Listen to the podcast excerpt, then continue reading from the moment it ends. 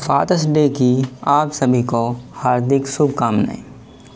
मैं अनंत कुमार आपके लिए लेकर आया हूँ एक स्टोरी जो डेडिकेट है पापा को। स्टोरी एक लड़के की है। उस लड़के के बारे में मैं स्टोरी आपको सुनाने जा रहा हूँ। बहुत समय पहले की बात है, रामनाथ जी के घर में एक बच्चे का जन्म होता है, जो बचपन से ही मानसिक रोगी था। उस बच्चे का नाम था अनुज। उसके पिता रामनाथ जी ने यह कसम खाई थी कि उसको इस बात का पता नहीं लगने देगा कि उसको कोई प्रॉब्लम है। यह सभी बच्चों की तरह खेलेगा, कूदेगा, स्कूल भी जाएगा। यह सोचते हुए अनुज के पिताजी ने अपने बच्चे के साथ बोलने, खेलने और चलने की प्रैक्टिस स्टार्ट कर दी।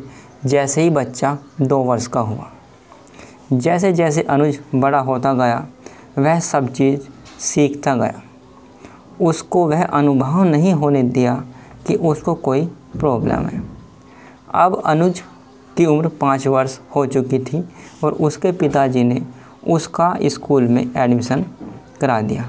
जबकि अगर कोई बच्चा मानसिक बीमार से पीड़ित होता है या किसी प्रकार उसको बीमारी होती है तो उसके लिए अलग से स्कूल होते हैं। बट अनुज के पिताजी ने उसको उसी स्कूल में डाला, जिस स्कूल में सभी बच्चे जाते हैं। जब स्कूल के प्रिंसिपल को इस बारे में पता लगा कि बच्चा मानसिक रूप से बीमार है, उसको कुछ प्रकार की बीमारी है तो उसके प्रिंसिपल ने कहा, आपके बच्चे को अलग कैसे पढ़ा सकते हैं?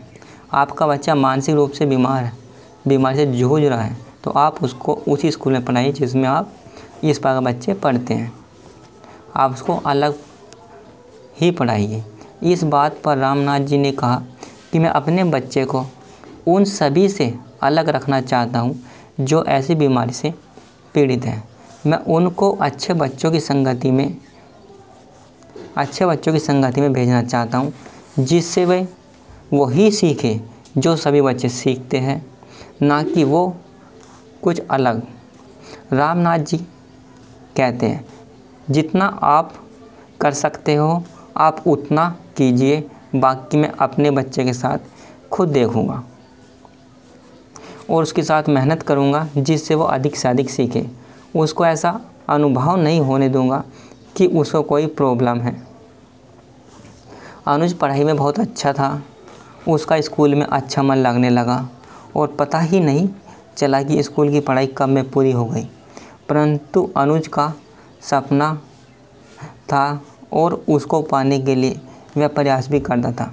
जब वह एट क्लास में था, जब से ही उसने प्रैक्टिस स्टार्ट कर दी थी, क्योंकि उसको फुटबॉलर बनना था, उसके पिताजी रोज़ रोज़ शाम के समय उसको प्रैक्टिस कराने ले जाया करते थे। जब अनुज ट्वेल्थ क्लास पास की तो उसने खेलना जारी रखा, उसके पिताजी की उम्र ढल रही थी। परंतु अनुज के पिताजी उसको सक्सेस होना देखना चाहते। थे हर पिताजी का सपना होता है कि उसका बच्चा सक्सेस हो।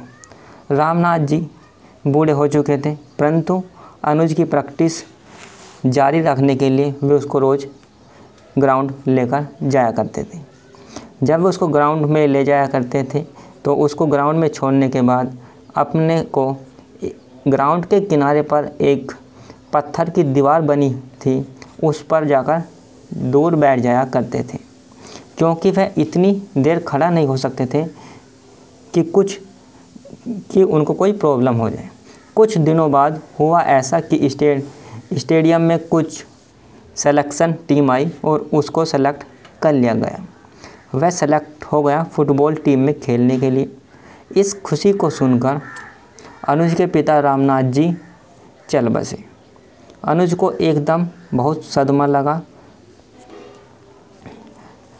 क्योंकि उसका बचपन का साथी, मित्र, दोस्त, पिता और एक कोच अब नहीं रहे। अब वे अपने आप को कैसे एडजस्ट करें? अपने आप को कैसे डालें? ये सभी सोच रहा था। बट नेक्स्ट डे या कल उसका मैच था तो उसने सोचा कि कल मैं मैच खेलने जाऊँगा और उसने सबसे अच्छी बात ये थी कि वह जिस स्टेडियम में प्रैक्टिस करता था उसका पहला मैच भी उस स्टेडियम में था, पहला गेम भी उस स्टेडियम में था।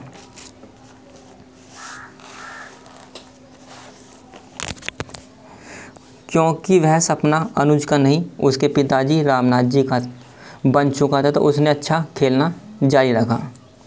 उसने अच्छा खेल खेलते हुए लगातार पाँच गोल दागे और अपनी टीम को जीत दिला दी। और सबसे अच्छी बात यह रही कि वो जीत तो दिला दी। उसके बाद उसने उस दीवार की ओर अपने को समर्पित करते हुए अपना जो गोल उसने बनाए थे, उनको डेडिकेट कर दिए।